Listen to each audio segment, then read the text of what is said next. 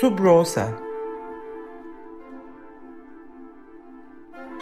Klasik müzik dünyasında sürdürülebilirliğe dair.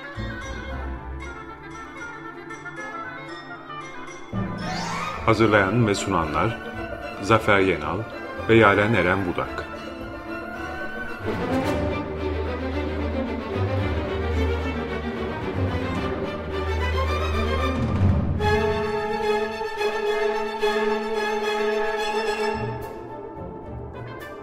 Tekfen Flamoninin katkılarıyla. 95.0 Açık Radyo'da Subroza'yı dinliyorsunuz. Programımızda klasik müzik dünyasının sürdürülebilirliğine dair meseleleri konuşuyoruz. Ben Zafer Yenal, Yaren Eren Budak'la birlikte tüm dinleyicilerimizi sevgiyle, heyecanla selamlıyoruz. Küçük bir hatırlatmayla başlayalım. Bugüne kadar canlı olarak dinleyemediğiniz programlarımızın podcastlerine Açık Radyo'nun kayıt arşivinden ve ayrıca Tekfen Filarmoni'nin ve yine Açık Radyo'nun e, Spotify hesabından ulaşabilirsiniz. Kaçıranlar için söylüyoruz tabii. Bu programlarda eğitimde fırsat eşitliği, toplumsal cinsiyet farklılıklarının klasik müzik alanına yansımaları, kadınlık ve müzik, yeti farklılıkları gibi birçok konuda değerli konuklarımızla yaptığımız söyleşileri, dinlediğimiz müzikleri bulacaksınız. Keza değişen enstrüman yapımı pratikleri, besteciliğin bilinmeyen dünyası, müzisyenlerin sosyal ve ekonomik hakları, klasik müzikte devletin ve yerel yönetimlerin rolü gibi meseleler de daha önceki programlarda ele aldıklarımız arasında. Evet, şimdi gelelim bugünkü bölümümüze. Son 1-2 haftadır yaptığımız gibi gelecek üzerine odaklanacağız bugün de. İleriye bakmaya çalışacağız. Geleceğin klasik müzik dünyasının icracıları ve dinleyicileri üzerine düşünen konuklarımızla yeni nesil müzisyenleri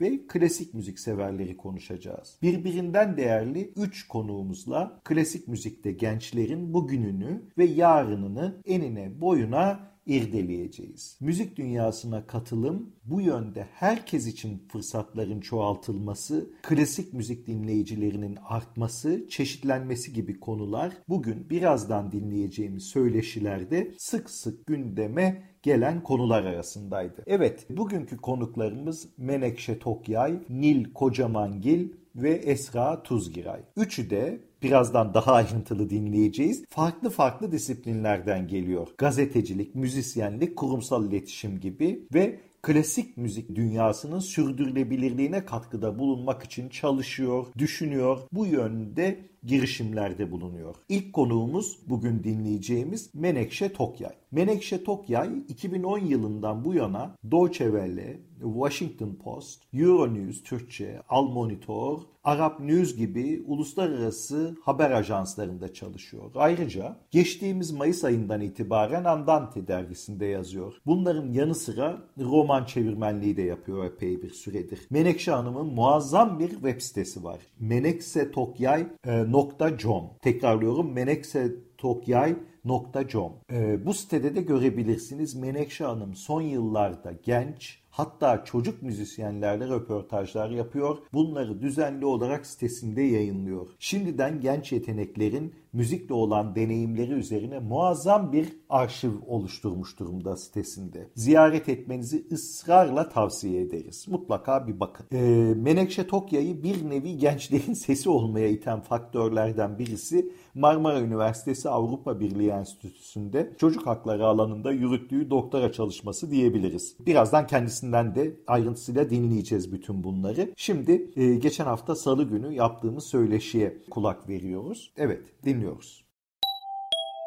Menekşe Hanım hoş geldiniz. Hoş geldiniz. Hoş bulduk. Çok teşekkürler davetiniz için. Biz teşekkür ederiz katıldığınız için. Hemen size bu e, birkaç aydır aslında e, devam eden bu web sitenizle ilgili bir soruyla başlamak istiyoruz. E, Menekşe Hanım hakikaten çok etkileyici bir çalışma. E, sürekli güncelliyorsunuz. Sürekli genç sanatçılarla e, yaptığınız e, röportajlar var. Ve bu röportajlar hakikaten çok doyurucu röportajlar. E, geçmişlerinden bugüne gelinceye kadar yaptıkları sanat sanatla olan ilişkilerine varıncaya kadar birçok konuyu ele alan son derece zengin röportajlar, e, söyleşiler bunlar. Sorum aslında sorumuz E, çok açık. Bir, nereden geldi aklınıza bu? İki, e, böyle bir motivasyonu bu derecede yani sağlam bir motivasyonu nasıl ulaştınız? E, bir kısaca anlatabilir misiniz bize lütfen? Ee, çok teşekkürler hocam. Ee, yani her şeyi çocukla e, indirmek gerekir belki. Ben de çocukluktan beri çok sağlam bir klasik müzik eğitimi ve bilgisiyle yetiştim. Bu noktada annem, babam, e, anneannem rahmetli çok bana destek oldular. Yani bir harika çocuk değildim. Piyano e, çalamıyordum. Yani enstrüman konusunda çok yeteneksizdim. Ama e, çok iyi müzik eğitimi verdiler bana. İşte İzmir doğumluyum. E, her cumartesi anneannem bana bir ay önceden aldığı işte klasik müzik konserleri için biletlerle beni e, cumartesi konsere götürürdü. İşte Hikmet Şimşek, e, Sunakan, İdil Biret hepsini sahnede e, 5-6 yaşından bir izleyen bir çocuktum. Çok etkilenirdim. Her cumartesi konser başlasın diye iple çekerdim hafta sonunu. E, onun dışında işte e, annemle babamla Ray Charles'ın, e, John Baez'in konserleri için Efes Antik Tiyatro'ya giderdik hep. Hep böyle küçüklüğümde güzel müzik e, etkisi çok fazlaydı. İşte arkadaşlarım pop müzik dinlerken ben klasik müzik dinlerdim. Bir açıdan bazen bu dışlanmayla sebep olur tabii o yaşlarda ama ben e, bu tutkumdan hiç vazgeçmedim. Evimizde işte babamın e, bine yakın e, albümlük bir arşivi vardı. E, işte sıkıldığımda müzik ansiklopedisi vardı eskiden. Hala var mı bilmiyorum onu karıştırırdım. E, yani hep müzik benim hayatımın parçası oldu. Ondan sonra işte araya okul hayatım girdi. Müziğe karşı yetenekli olmadığım için o konuda bir ısrar etmediler bana. İşte evde annem, e, teyzem, dayım hep piyano çalardı. Piyano da hep e, evimizin parçası olmuştu aslında. E, ben ama dinleyici boyutunda bu tutkuma e, devam ettim. İşte üniversite hayatım İstanbul'da Galatasaray Üniversitesi'nde. E, hep önemli klasik müzik konserlerine giderdim. Sonra Belçika'ya gittim. Orada e, master yaptım. E, ama hep farklı alanda Avrupa Birliği, uluslararası ilişkiler konusunda çalıştım. E, hep ama müzik hayatımda baş köşedeydi. Bundan sonra işte gazetecilik hayatım başladı. 11 yıldır gazeteciyim. E, uluslararası haber ajanslarına e, Türkiye'nin iç ve dış siyasi gündemini ele alan, e, kültürel, sosyal, e, ekonomik hayatını da ele alan analizler hazırlıyorum. Bunu da işte uluslararası ilişkiler background'undan gelmem sebebiyle o perspektiften ele alıyorum. E, bunun dışında da hep böyle benim okurlarımdan, arkadaşlarımdan gelen bir e, tatlı eleştiri vardı. Artık biraz iç açıcı haber yaz diyorlardı. İşte Suriye'de şu oldu, Irak'ta şu oldu, Avrupa Birliği gündemi böyle. Bir noktadan sonra artık güzel haber de okumak istiyoruz diyorlardı. Bu hep aklımın bir köşesinde vardı aslında.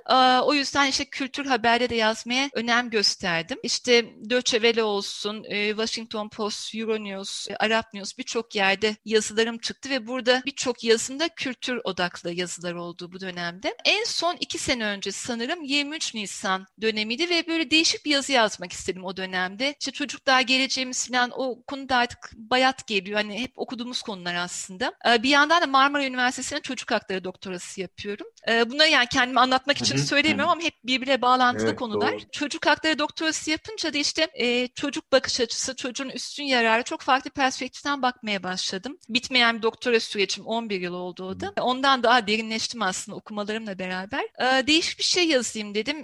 Gülsün Onay e, çok sevdiğim, ya hayatımın parçası olan bir insan artık. Ona telefon açtım. Ne yazabilirim Gülsün Hocam dedim. E, benim çok iyi yetiştirdiğim bir öğrencim var. E, Mimar Sinan'dan, e, konservatuardan ve artık veliahtım olarak görüyorum onu dedi. Onunla konuş istersen belki onunla ilgili bir şey yazarsın dedim. Ee, oradan İlyon Bürkev'le tanıştım. Çok değerli bir piyanist. 12 yaşında harikalar yaratan bir insan. Ee, çok bilinçli bir ailesi var. Onu çok erken yaşlarda yönlendirmişler. Onu tanıdım. İşte ona çok güzel bir haber yazdık. O haber yazarken bir yandan da Gülsün Hanım'ın e, geçmişini de düşünerek İlyon'un bir harika çocuk olduğuna dair bir izlenim edindim. Tabii ben o konuda bir otorite değilim ama e, edindiği başarılar, geçtiği süreçler, e, müzik yeteneği, e, vaktinden önce birçok kabiliyetinin gelişmesi. Bu yazı yazarken e, oradan o e, kulvara atladım ve neden harika çocuklar yasası işletilemiyor sorusu aklımı kurcalamaya başladı. Hmm. E, işte içinde de o araştırmacı gazetecilik ruhu var. Biraz onu kazımaya başladım. İlyon'un röportajı güzel oldu. Onun için 23 Nisan yayınladık. Oradan o konuyu deşmeye başladım. İşte Harika Çocuklar Yasası 1948'e çıkmış. İnönü döneminde işte İdil Bire Sunakan ilk o sayede yurt dışına aileleriyle beraber çıkmışlar. Devlet 17 yaşına kadar onun her masrafını karşılamış ve çok e, prestijli, e, haysiyetli bir yaşam yaşamışlar yurt dışında. E, çok önemli bir eğitimden geçip Türkiye'ye döndü döndüklerinde o erken Cumhuriyet döneminin ilk altyapısını oluşturan müzisyenler olmuşlar. O klasik batı müziğini Türkiye'ye getiren isimler olmuşlar. Bu neden işletilemiyor derken yasanın 2002 civarında artık uygulanamaz hale geldiğini, işte e, destekleyici yönetmeliklerin de uygulanmadığını, en son e, bundan yararlanan Emre Yavuz'la görüştüm. Onun yaşı da açmazlar. İşte tam yurt dışına çıkmak üzereyken bir anda bursunun kesildiğini öğrenip e, çok büyük bir hayal kırıklığına uğramasını ve ailesinin tüm kaynaklarını seferber edip artık yurt dışına kendi kaynaklara gitmesini. Bunların hepsini öğrenip hem çok şaşırdım hem öfkelendim hem de ben bu konuda bir şeyler yapmalıyım dedim. Ee, işte gazetecilik e, network'ünden kaynaklı bağlantılarım vardı. Muhalefet partilerine danıştım. Bu konuda bir soru önergesi verebilir misiniz dedim. Onu meclis gündemine getirttim. Bu konuda çok yazı yazdım. Neden işletilemiyor diye. Ondan sonra soru önergelerine bakanlıklar cevap verdi.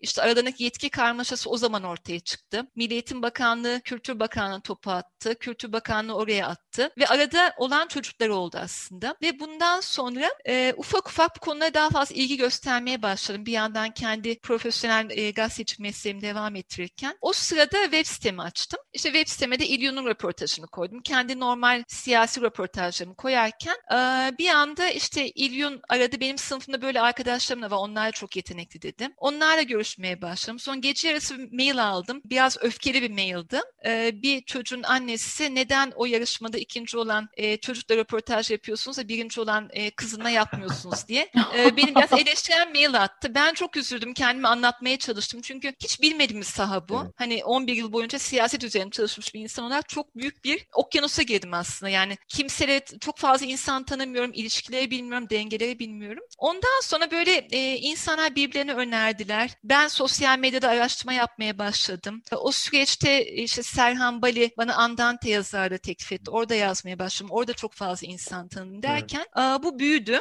E, Gülsün Hoca e, neden harika çocuklar yazıyorsun, harika gençler yazmıyorsun deyip bana ikinci bir görev verdi. Oradan harika gençler 18 yaşından 40 yaşına kadar onu da uzattım. Evet. E, orada da harika gençler arşivi oldu. Şu anda önümüzdeki hafta 300'e yaklaşık 300 olacak. Olağanüstü. Röportaj sayısı. Ee, başta insanlar e, böyle anneler özellikle para aldım düşündüler bundan. Ve o yüzden çekinceli davrandı. Da işte bizim e, öyle bir kaynağımız yok. Yok dedim benim size para vermem lazım aslında. Evet. Çünkü çok büyük bir katkımız var e, bana, okurlara, herkese. Yani bunun tamamen gönüllü, parasız ve tamamen insan ilişkilerine dayanan bir arşiv çalışması olduğunu ve benim hiçbir maddi beklentim ve hedefim olmadığını ifade edince insana daha fazla gelmeye başladılar. Bir de çok fazla e, konservatuarın yanı sıra konservatuara erişimi olmayan şehirlerde Antep, Urfa, Diyarbakır e, orada çok fazla Rus eğitmen, öğretmen olduğunu fark ettim. E, işte Sovyetler Birliği'nin dağılmasından sonra birçok değerli piyanist Türkiye'ye gelmiş o dönemde. E, o Doğu ve Güneydoğu bölgelerin çok değerli müzisyen çocuklar yetiştiriyorlar bunlar. Onları fark ettim, bayıldım. Bu süreçte benden destek isteyenler oldu.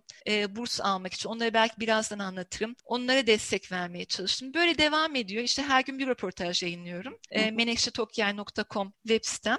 E, sosyal medyada paylaşıyorum evet. ve çok iyi geri dönüşler alıyorum. Çok mutlu oluyor insanlar.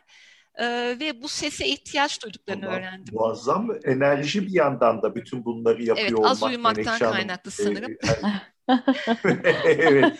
Ben bir de şunu söyleyeceğim. Bu harika çocuklar, dahi çocuklar aslında ne harika ne de dahi olmak gerekiyor bir yandan. Değil değil, değil mi? Yani siz kendi... Ben o kelimeye çok dikkat ediyorum röportajlarda. Ee, özellikle anneler de bazıları önceden tüm çocukların anneleri önceden görüşüyorum bu röportajlardan önce. Yani çocuğun da ailesinde onayı olmadan bir röportaj olmuyor. Çocuk haklarına aykırı olduğu için. Evet şunu kastediyorum aslında daha çok. Yani herhangi sıradan bir çocuk çocuğun da müzikle ilgilenmesi. Mesela sizin hani harika bir insan olduğunuz çok belli bir yandan ama çocukken müziğe karşı özel bir yeteneğinizin olmadığını da kendiniz söylediniz biraz önce ama e, şu anda geldiğiniz nokta bambaşka bir yer. Hakikaten belki de müziğin hani böyle popülerleşmesi, klasik müziğin popülerleşmesi anlamında oldukça zor da bir alanda. E, çocuklara, gençlere inmesi anlamında muazzam işler yapıyorsunuz. Bu da bana e, bize şunu soruyor aslında, düşündürüyor istiyor daha doğrusu. Türkiye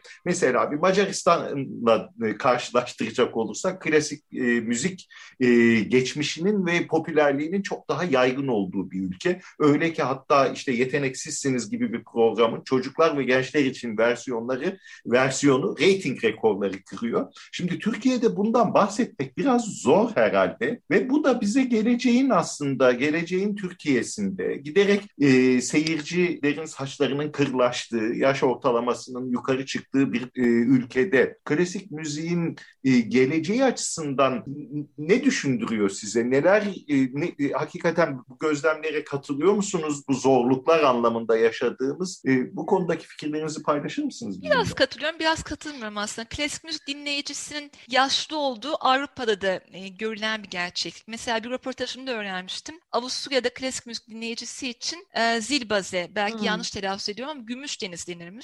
E, çünkü salona baktıklarına müzisyenler gümüşten denizi izler gibi olurlarmış. Ama mesela Berlin Filarmoni'de e, ki seyirci kitlesiyle Berlin'de bir Alman opera şirketinin Komiske Oper'inki farklıymış. Mesela orada daha çok mizahi e, operalar seslendirirken daha çok gençlere hitap edermiş. Ama Berlin Filarmoni daha böyle oturaklı, refah seviyesi daha yüksek bir seyirci kitlesine hitap ediyor. Tabii Türkiye'de klasik müzik deyince daha genel bir fotoğraf akla geliyor. Ee, bunda ben biraz köy enstitülerinin kapanmasından sonraki Hı-hı. dönemi de etkili olarak görüyorum. Çünkü köy enstitüleri zamanında klasik müzik enstrümanları köylere kadar ulaşmıştı. Cumhuriyet'in ilk yıllarında sanat kurumları ile Eğitim Bakanlığı eşgüdümlü çalışıyordu mesela. Türkiye'de ama son dönemde e, biraz işte bu projeleri destekleyen sponsorlar falan var ama işte e, bu klasik müziği hayatının bir parçası, e, ayrılmaz bütün olarak gören burjuvazi oluşmadı. E, mesela İspanya'da okuyan bir çocukla röportaj yapmıştım. O şey diyor yani sokakta herhangi birisine sorsan klasik müzik hakkında temel bilgisi var diyor. Türkiye'de bu yok tabii. Ama bu sadece Türkiye'nin de sorunu değil. Genel dönemle ilgili de görüyorum ben bunu. O yüzden Avrupa'da olan bazı trendler Türkiye'de şu anda uygulanıyor. Bu çok önemli. Mesela açıklamalı konserler. Ee, Serhan Bayın'ın şu anda CSO'da yaptığı. Bu çok önemli. Mesela o açıklamalı konserlerin izleyicilerine bakıyorum. 10 yaşında e, Bilkent Üniversitesi Konservatuvarı'ndan öğrenciler görüyorum ve çok istekle gidiyorlar veya normal konservatuarla alakalı olmayan insanlar görüyorum. Çünkü açıklamalı olunca daha fazla öğrenmek istiyorlar, o dönemi tanımak istiyorlar. Ee, mesela Avrupa'da füzyon müzik çok konuyor klasik müzik konserlerine veya işte opera bale rejilerine güncel pop kültür referansları konuyor. Yani yaşlı dinleyici kitlesi hep zevkleri konusunda tutucu ama gençlere daha fazla süreci dahil eden şeyler yapılabilir, yapılıyor da. Ee, bir de çok önemli bir şey fark ediyorum gene bu röportajlarımdan. Türkiye'de çok yetenekli bir genç besteci kuşağı yükseliyor çok fazla ödül alıyorlar ve birçok yoruma göre de Türk beşlerinden çok daha yüksek seviyelere gelebilecek yetenekteler. Belki bu gençlerin daha fazla müzik topluluklarına dahil edilmesi, onlara eser sipariş edilmesi, programlara, repertuara alınması bu gençlerle olan bağı, dinleyici bağını kurmak açısından önemli olur. Öte yandan e, işte bilgili dinleyici kitlesi oluşturması lazım Türkiye'de. Mesela Avrupa'da e, bir konserden sonra eleştiri kültürü var konsere dair. O da sahne performansını etkiliyor oluyor. Türkiye'de böyle bir eleştiri kültürü yapacak bilgi düzeyi henüz oluşmadı müzik konusunda. Bu konuda eğitim sisteminin rolünü nasıl değerlendiriyorsunuz mesela böyle bir kültürün oluşmasında? Burada bir takım sorunlar görüyor musunuz? Varsa? Yani ben mesela eğitim sistemine kendi örneğimden bakarsak biz blok flüt çala çala müzikten nefret etti bir nesil. Yani çok kötü bir başlangıç Birkaç oldu bazı insanlar. diyebiliriz. Hala devam Birkaç ediyor. Birkaç nesil evet. Şu anda evet ne boyutta bilmiyorum e, okullardaki düzey ama. Sizin zamanınızda melodika vardı. Bir de o vardı. Yani blok flüt ayrıca sağlık için de çok zararlı oldu ortaya çıktı daha sonradan. Hı hı. Ee, yani bizdeki en büyük handikaplardan biri Türkiye'de batı müziği deniyor ama batıda zaten batı müziği diye bir şey yok. İçine doğuyorlar bunun. Ee, yani vaftizinden kilise törenine, eğlencesine, partisine, Noel zamanında sokaklardaki müziğe, e, cenazelere kadar bu batı müziğini zaten o kültür içine özümsüyorlar. E, biz o özümseme e, birçok tarihsel sürecimizde de elitist bir şey, uğraş olarak görüldüğü için e, çok fazla bariyer kırmak gerekiyor. E, ve Türkiye'de müzikle uğraşmak çok maliyetli bir şey. Hı hı. Bu da birçok insanı caydırıyor. Ben şu ana kadar 300 tane yaklaşık çocuk ve gençle konuştum. E, ve hepsine istediğim şey ort, ortak kriter e, müziğe devam edecek misiniz? Ancak o zaman röportaj yapacağım dedim. E, birçoğu hissediyorum yani belki 300'ün e, 10-15 tanesi müziği ileride bırakacak ekonomik sebeplerle ama gerisi Hı-hı. devam edecek ve bu insanlar çok önemli bir şey yapıyorlar çünkü çok büyük bir gayret ve çok büyük bir özveri ekonomik olarak da yapıyorlar ve toplumdaki bu bariyerleri de aşmaya çalışıyorlar. Mesela çocuklara sorduğum şey e, pandemiden önce klasik müzik konserine gider miydin? Evet. Peki konservatuar dışındaki arkadaşların gider miydi? Hayır. Çünkü onlar pop müzik dinliyorlar. Benim uğraşım batı e, klasik batı müziğine biraz soğuk bakıyorlar şeklinde yanıtlar daha çok aldım. Yani e, akran imitasyona tabii olabilir zaman içinde. Onlardan etkilenip piyano çalmaya başlayan çok çocuk varmış. Peki yani bu işler tabii e, özellikle üretim ve eğitim tarafına baktığınız zaman biraz önce sizin de çok iyi anlattığınız gibi biraz hakikaten maddi şeylerle nedir olanaklarla çok yakından ilişkili.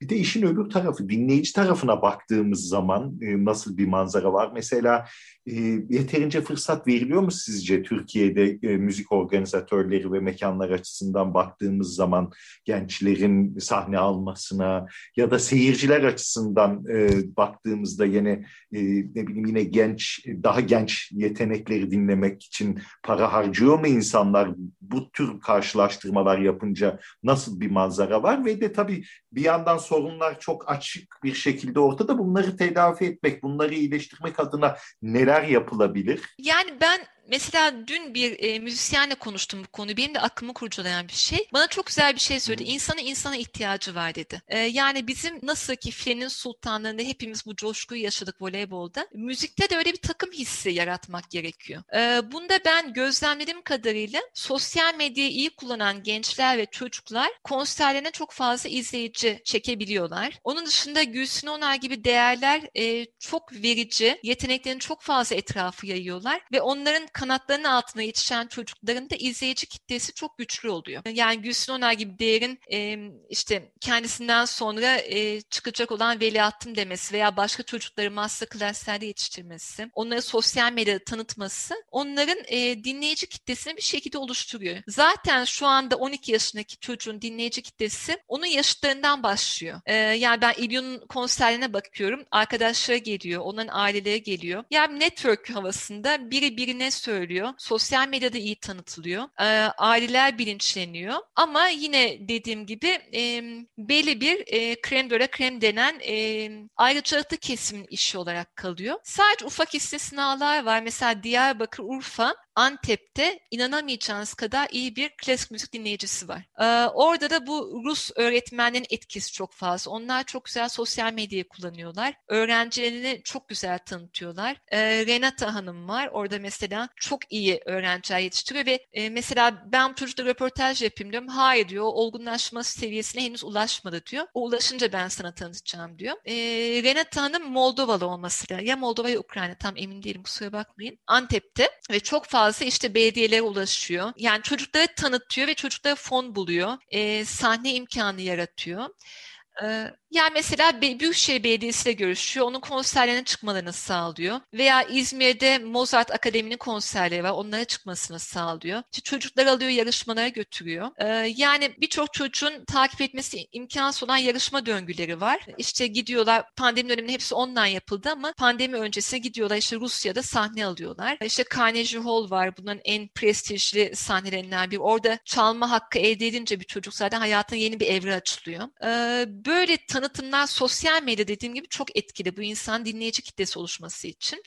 E, ve demin dediğim gibi takım hissi yaratmak sadece sporda olmamalı. Yani e, devlet imkanı sadece çok iyi tekvando veya çok iyi güreş yapan çocukları desteklememeli. E, bu harika çocuklar yasası halen uygulamadayken ve halen böyle bir fon varken yani eminim birçok insan e, buna 1 lira 2 lira daha fazla vergi verip çocukların daha iyi yerlere gelmesi için bir ortak havuz yapmak ister. E, siyasilerin sadece bu konuyu 23 Nisan dile getirmemeleri gerekiyor muhalefet dahil. E, bu konu 365 güne yayılan bir konu olması lazım ve çok değerli bir e, insan sermayesi ya kaybolacak ya Türkiye çok iyi bir yere getirecek. E, çünkü ben birçok çocukla görüştüğümde yurt dışındakilere piyano elçisi diyorum. Çünkü gerçekten elçi gibi çalışıyorlar orada. E, ve Türkiye'nin bir batıya açılan yüzü varsa bunlar kendi seyirci kitlesiyle beraber aslında öyle bir yüz. Ve Türkiye gerçekten o seyirci kitlesini beraberine taşıyorlar. E, mesela e, iki ay önce Yunus Kaya, e, Avusturya'da çok değerli bir e, piyanist. Onunla görüştüm Andante için. Türkiye'de ne yazık ki fazla tanınmıyor.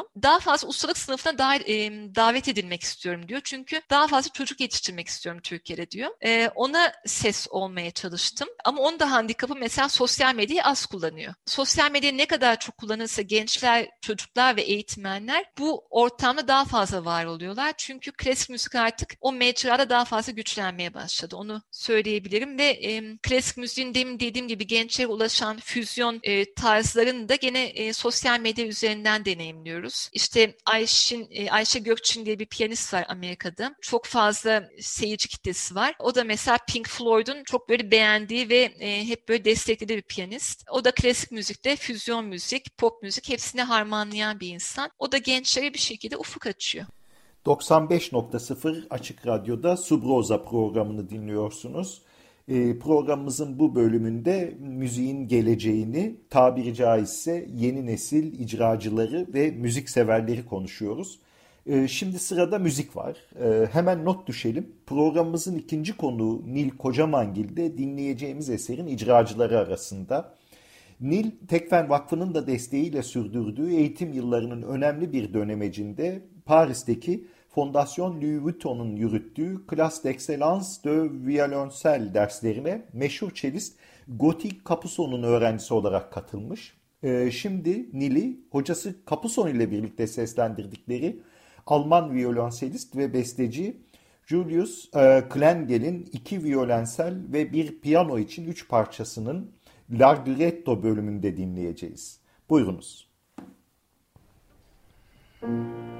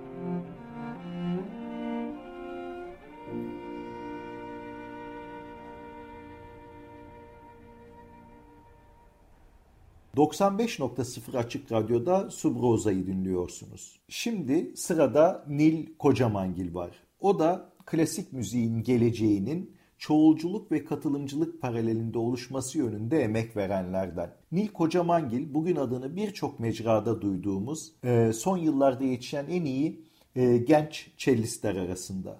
98 yılında Mimar Sinan Güzel, e, Güzel Sanatlar Üniversitesi Devlet Konservatuvarı'nda Dilba Tokay'ın öğrencisi olarak müzik eğitimine başlamış. Daha sonra Köln'de Hochschule für Musik'te Klaus e, Kangizer'in e, sonra da Paris Konservatuvarı'nda Mark Cope'in öğrencisi olarak master derecelerini almış. Tabii ki daha önce İstanbul Müzik Festivali, Amsterdam Oda Müziği Festivali de dahil olmak üzere e, birçok festivalde sahne almış, konserler vermiş. Yani bugüne gelinceye kadar. Nil Kocamangil'in adını geçtiğimiz haftalarda birincisi düzenlenen İstanbul Uluslararası Oda Müziği Festivali'nin sanat yönetmeni olarak da duymuştum. Nil Kocamangil ile geçen hafta yaptığımız söyleşide kendi müzik kariyeri üzerinden günümüzde genç müzisyenlerin karşı karşıya bulunduğu sorunları ve aynı zamanda gelecek için fırsatları konuştuk. Dinliyoruz.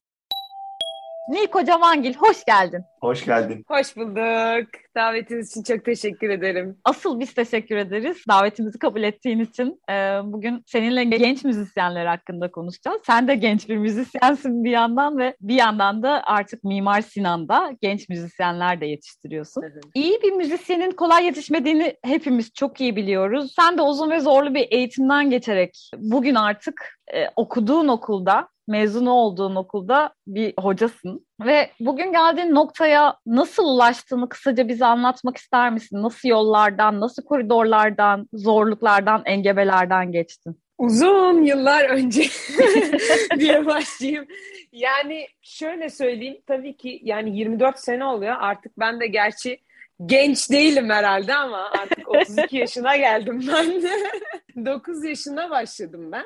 Ee, ve o zamandan beri yani ben de 21 sene olmuş eğitim aldığım. Bakıyorum şimdi geriye ve yani şöyle söyleyebilirim çalışmak çok önemli ama sadece çalışmak yetmiyor. Bence inanç ve azim ve istek de çok önemli diye düşünüyorum. Hı hı. Çünkü yani sadece çalışarak, düzenli çalışarak, e, ya çalışmak tabii ki çok önemli. Düzenli hı hı. çalışmamız gerekiyor, sistemli olmamız gerekiyor ama içten gelen bir istek olmadığı zaman bu sadece e, günü iyi kapatmak için bir çalışma oluyor. Dolayısıyla önemli olan bence biraz da kafada bitiyor e, ve kalpte bitiyor. Öyle diyeyim biraz duygusal olacak ama insanın gerçekten istemesi lazım ve araştırması lazım ve ilgilenmesi lazım ve işini seviyor olması lazım. Bence en önemli şeyler bunlar. Hı hı. E, bunun yanında da tabii ki çalışmak prensipte. Yani Mimar Sinan'da başladım ben ilk kez. 9 yaşındaydım ve müzisyen bir aileden de gelmiyorum. Nil 9 yaş ben de onu söyleyecektim. Çok erken böyle bir karar vermek için. Ya o, o dönemi hatırlıyor musun? Neleri geride bıraktığının farkında mıydın bunu seçmeye karar verdiğinde? Ya benim aslında şöyle oldu. Ben 5-6 yaşlarındaydım. Ana sınıfındaydım.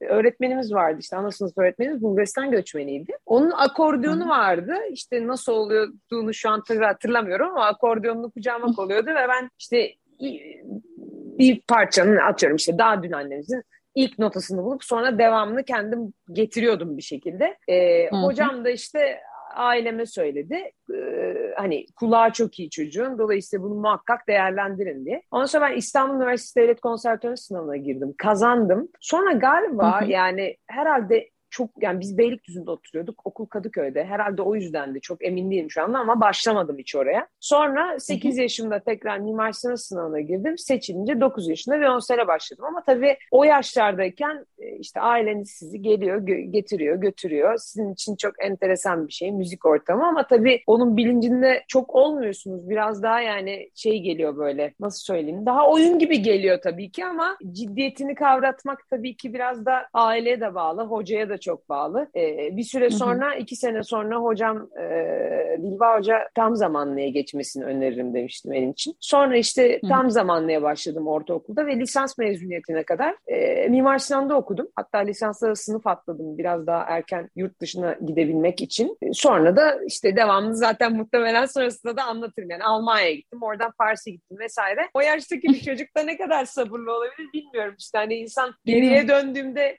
çok net bir şey söylemem zor yani. O yaştaki e, psikolojimi, ne düşündüğümü, ne hissettiğimi şu an tabii ki çok net hatırlamıyorum. Ama tabii ki hep söylenileni yapan ve e, yapılması gerekeni elimden geldiğince saygı duyarak devam ettiren bir çocuktum ve süreç bu şekilde işledi. evet, evet. Ee, bir yandan çok iyi bir icracısın, aktif bir müzisyenlik hayatın var. Bir yandan da e, hocalık yapıyorsun. Bu ikisinin birbirini beslediği durumlar var mı? Hı hı. Ve hocalık sana, senin müzisyenliğine bir şeyler katıyor mu? Ne, hı hı. Neler katıyor? Hocalığın şöyle bir katkısını görüyorum. İnsan öğretirken de öğreniyor. Çünkü zaten mesela derslere enstrümanla gidiyorum. Enstrümanla giderken yani bütün Hocalarım da öyleydi. Ne bileyim mesela Almanya'da 65-70 yaşında hocam vardı. Hala derslere enstrümanla gelip gösteriyordu Hı-hı. ilk hocam. Hı-hı. Ondan sonra dolayısıyla çalar öğrenciye bir şey gösterirken de öğreniyorsunuz. Mesela ben kendim çalışırken bir şeyleri yani nasıl söyleyeyim hani dikkat ediyorum nasıl yaptığım ama bazı şeyleri kolay elde ediyorsam ha bunu böyle yaptım diye çok dikkat etmiyorum tabii ki. Çoğumuz öyleyiz. Hı-hı. Ama öğrenciye göstermeye başladığımda aa ben bunu bu şekilde yapıyormuşum diye kendimde de bir farkındalık yaratıyor yaratıyor. Ayrıca şeyi de sevmiyorum hani normalde büyük yaştaki öğrencilerle çalışırken e, hani haftaya ne çalacaksını konuşmayı çok sevmiyorum. Çünkü benim için de bir e, challenge oluyor. Kendim de haftaya bana ne getiriyorsa ben de onu öğretmek zorundayım. Öncesinde bir hazırlığa girmeyi çok tercih etmiyorum. Hı hı. Kendimi de test etmek ve daha kreativitemi arttırabilmek adına Öylesi bana daha hı hı. E, iyi geliyor. Çünkü ders veriyorsam her şekilde vermek zorundayım oraya oturduysam hoca olarak. Dolayısıyla dediğim gibi yani eğitmenlik gerçekten çok şey öğretiyor ve hı hı. öğretirken öğreniyorsunuz yani. Gerçekten o yüzden çok yararını görüyorum ve severek yapıyorum. Subroza müziğin geleceğiyle, müziğin, klasik müziğin sürdürülebilirliğine dertlenen bir program. Yani gelecekte de insanlar hmm. klasik müzik yapmaya ve dinlemeye devam edecekler mi? Bu olacaksa daha nasıl daha iyileştirilebilir? Daha nasıl çoğaltılabilir hmm. e, bu e, e bizim de, de temel motivasyonlarımızdan peşine düştüğümüz konular arasında. Şimdi bütün bu anlattıklarınız bir evet. yandan da yaptıklarınız bu mesela son e, Akademiya Festivali yani İstanbul Uluslararası Oda Müziği evet. Festivali daha çok genç evet. icracılara sanırım e, evet. e, kucak açan bir festival oldu. Siz de bunun e, nedir bu yönetmenliğini sanat yönetmenliği üstlendiniz. Sanat yönetmenliği. Biraz oradaki evet. derdinizi, oradaki amacınızı nasıl gitti, nasıl bir süreçti buna dair beklentileriniz, bundan sonrasına dair beklentileriniz ve özellikle sürdürülebilirlik evet. ölçeğinden baktığınız zaman ne tür e, bir manzara çıkıyor karşımıza e, bu festival bağlamında? Ne söylemek istersiniz? Evet. Ya şöyle bu fikir şuradan çıktı. Şimdi ben uzun senelerde tabii yurt dışında olduğum için ve e, yurt dışına gitmeden önce de birçok masterclass'a katıldım aslında. E, buralarda çalıştığım hocaların bazılarının çoğunluğunun daha doğrusu Türkiye'ye gelmediğini fark ettim. E, hatta bazılarının ismini mesela Türkiye'de bizim duymadığımız ama yurt dışında herkesin bildiği hani o kadar çok bilinen hocaların e, olmadığını fark ettim. Yani hep yıllardır içimde bir ukde vardı. Bir gün ben de böyle bir şey yapsam. Keşke bu hocaları buraya davet edebilsem. Yani çünkü e, ülkemizde zaten köklü akademiler var. Müzik akademileri. E, ama mesela İstanbul'da yok ve İstanbul çok büyük bir metropol. Dünyanın en önemli metropollerinden biri ve bu burada da böyle köklü bir akademinin olması gerektiğini düşünüyorum. Yani ben ve ekip arkadaşlarım. Çünkü ulaşılabilirlik açısından da, ekonomik açıdan da İstanbul'da böyle bir şeyin olması öğrenciler için de tabii ki daha rahat gelip gidebilmek açısından. E, bir defa böyle bir fikir vardı. Onun dışında ben oda müziği eğitimi de aldım. Oda müziği master'ı da yaptım. E, hem bir kuartetim vardı hem de bir ya, e, piyano triyom vardı ve bunlarla Anadolu olarak master yaptım. Ve yıllar içinde de çok fazla oda müziği projelerinde yer aldım. Yani solo kadar oda müziğinde de hani tecrübem oldu. Dolayısıyla oda müziğine olan sevgimden dolayı da keşke şöyle güzel bir oda müziği festivali yapabilsek. Sadece buna odaklanan, yine söylüyorum yine var böyle oluşumlar tabii ki. Onların hepsinin farkındayız ama hani kendi kontaklarımı kullanabileceğim ve e, kendi bildiğim ve dünyada da bilindiğini bildiğim ve daha rahat ulaşabileceğim insanları buraya davet etmek amacıyla e, bir ekip arkadaşlarımla bir araya geldik. Dört kişi bir araya geldik. O oluşumun tam adı Akademi Festival İstanbul ve bunun iki kolu var. Birisi e, İstanbul Uluslararası Oda Müziği Festivali. Öteki de İstanbul Uluslararası Müzik Akademisi. Ee, İstanbul Uluslararası Müzik Akademisi de bu sene dünyaca ünlü çok bilinen ve benim de idolüm olan violonsel sanatçısı Gary Hoffman'ı çağırdık. E, kendisi de bu sayede bu bağlamda ilk kez Türkiye'de bir akademide yer almış oldu. Konseri de ilk oluyor.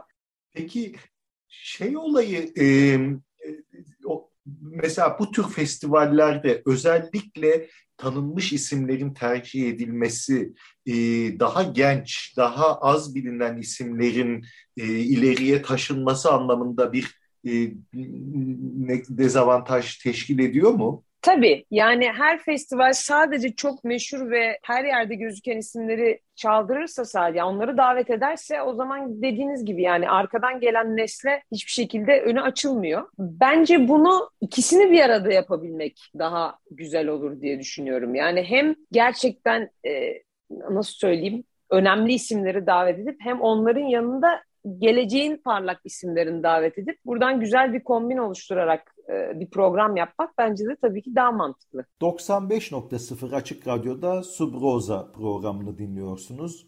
Bugün klasik müziğin geleceğini, yeni nesil müzisyenleri ve dinleyicileri konuşuyoruz. Sırada üçüncü konuğumuz var. Esra Tuzgiray Kılıç.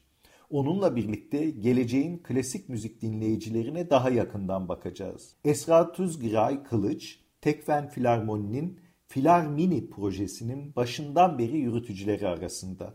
Aynı zamanda küçük yaşta iki çocuk annesi ve çocuklarının müzikle büyümesini önemseyenlerden. Esra Tuzgiray Kılıç bize Filarmini'nin arkasında yatan felsefeyi, Filarmini konserlerinin e, sahne arkasını anlattı. E, dinliyoruz. Esra hoş geldin. Merhabalar, hoş bulduk. Seni aramızda görmek çok güzel. Ne de olsa bu programa e, emek verenlerden e, birisin. E, ta en başından beri. Sonuna yaklaştığımız bu günlerde böylece aslında kadronun bütün elemanları da yavaş yavaş programda görünür hale gelmiş oldular. E, şimdi e, Esra biz şeyi merak ediyoruz. Bu programda biraz e, geleceği konuşuyoruz. Geleceğin dinleyicilerini, ge geleceğin icracılarını ve e, bu alanda da e, hemen aklımıza Tekfen Filarmini geldi. E, bize Tekfen Filarmini'nin hem e, kurucularından hem yürütücü ekipten birisi olarak hem de bir anne olarak aslında. E, anlatır mısın bize e, Tekfen Filarmini nedir? E, tabii ki. Öncelikle çok teşekkür ederim. Hani bugün burada olmaktan gerçekten büyük bir mutluluk duyuyorum. Biz biliyorsunuz Tekfen Filarmoni 1992 yılında kurulan bir orkestra ve gelecek sene 30. yılını kutlayacak. Ancak e,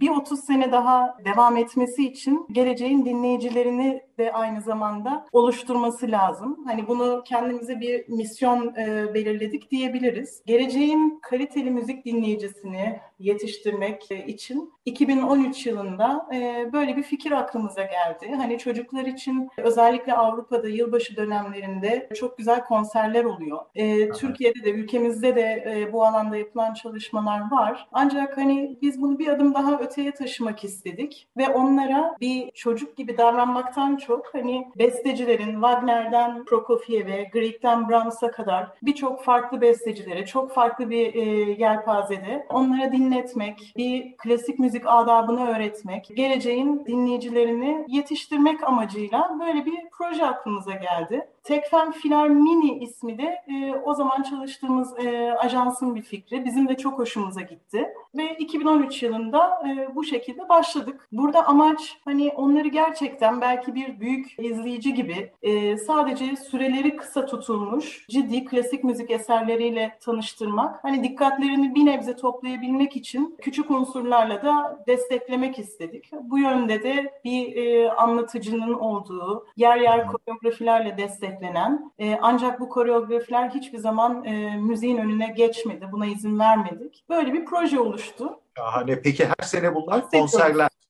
anladığım kadarıyla ve özellikle yılbaşı dönemleri mi oluyor bu konserler? Ee, bize fikir olarak Avrupa'daki bu yılbaşı dönemlerindeki çocuk konserleri ilham verdi. Ancak biz tam olarak e, Aralık ayına denk getirmiyoruz. Sonbahar konserlerimizin devamında Kasım ayı gibi e, bu projeleri gerçekleştiriyoruz. Nasıl duyuruyorsunuz Esra? Nerelerden öğrenebiliyoruz bunları ya da öğretler e, dinleyicilerimiz? E, şöyle söyleyeyim. Öncelikle sosyal medya artık bugün e, neredeyse tüm büyük şehirlerde yaşayan henüz çünkü e, İstanbul'da ve bir kereliğine Bursa'da bu konseri gerçekleştirebildik. Umarım ileride farklı şehirlere de bu arada taşırız. En büyük isteğimiz bu. E, bu büyük şehirlerdeki bütün anneler sosyal medyaya hakimler. Artık çareleri sosyal medyada arıyorlar biliyorsunuz. Gruplarda yayınlıyoruz. Yani farklı sosyal medya gruplarında yayınlıyoruz. E, Biletix'e çıktığımız anda 2-3 gün içerisinde zaten biletlerimiz tükeniyor. Kendi web sitemizde, sosyal medya hesaplarımızda duyuruyoruz. Fazla da zaten reklam yapmamıza da gerek kalmıyor. Dediğim gibi artık yıldan yıla müdavimlerimiz oluştu. Zamanları e, Kasım ayını bekle, bekliyorlar. Bekledikleri gibi bizi de takip ediyorlar.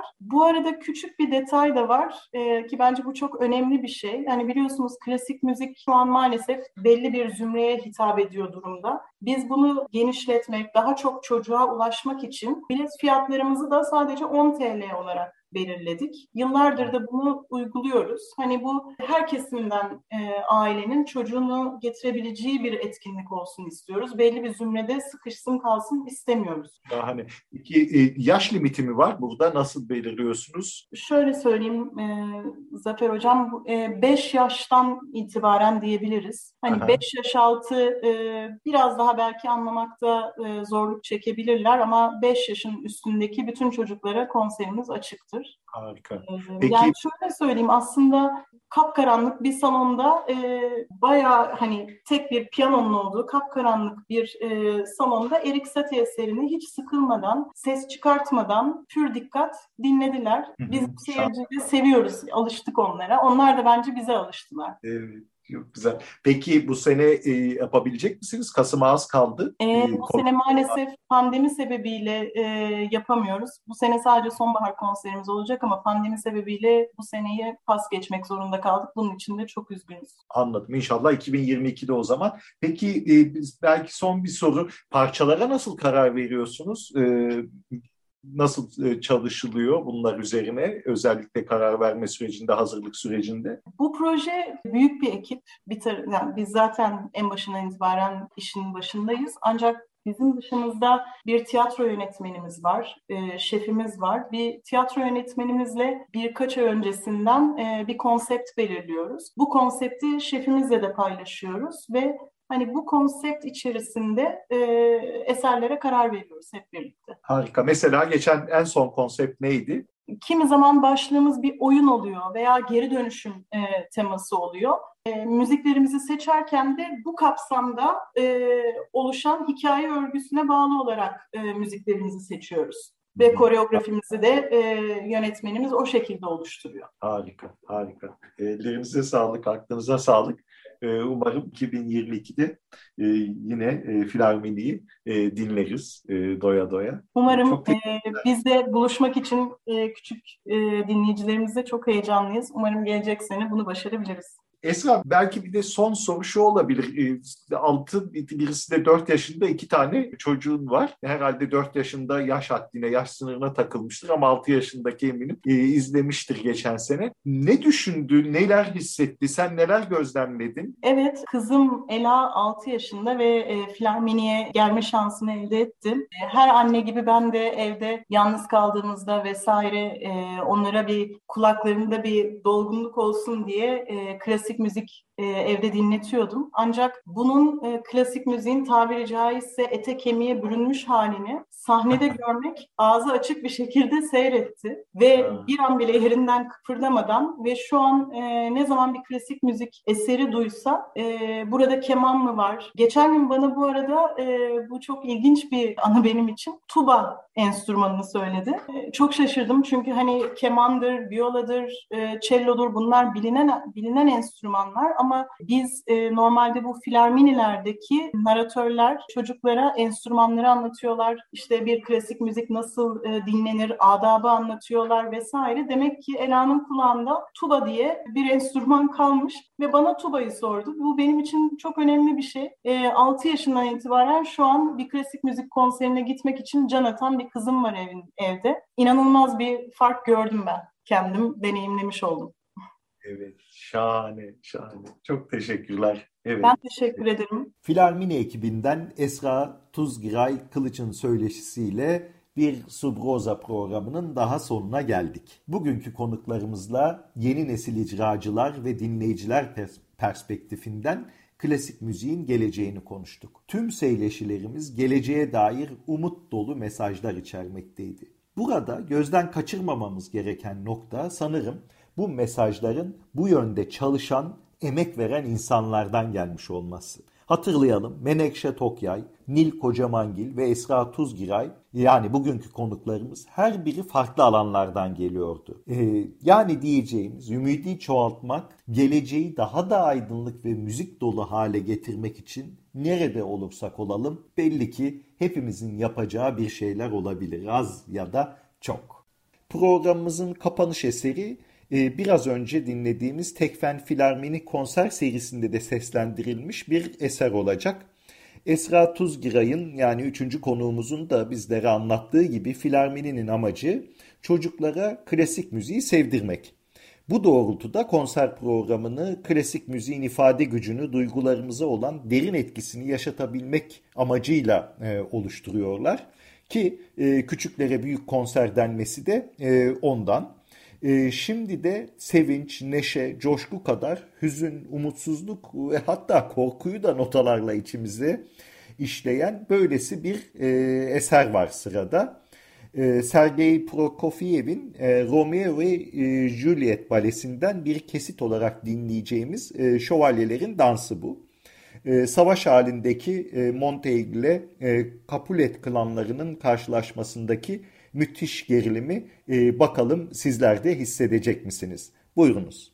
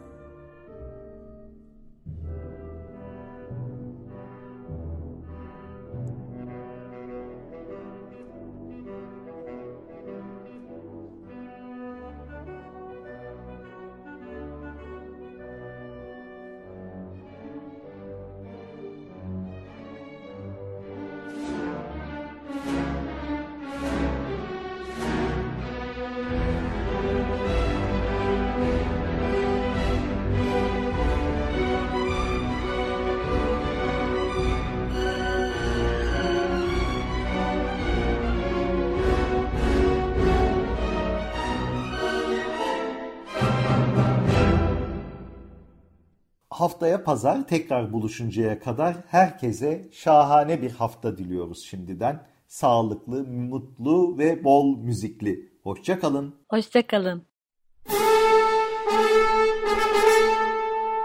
Subrosa Klasik müzik dünyasında sürdürülebilirliğe dair.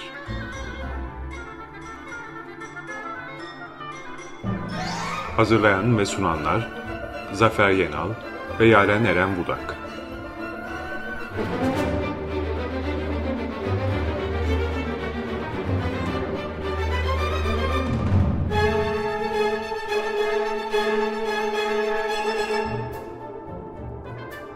Tekfen Flamoni'nin katkılarıyla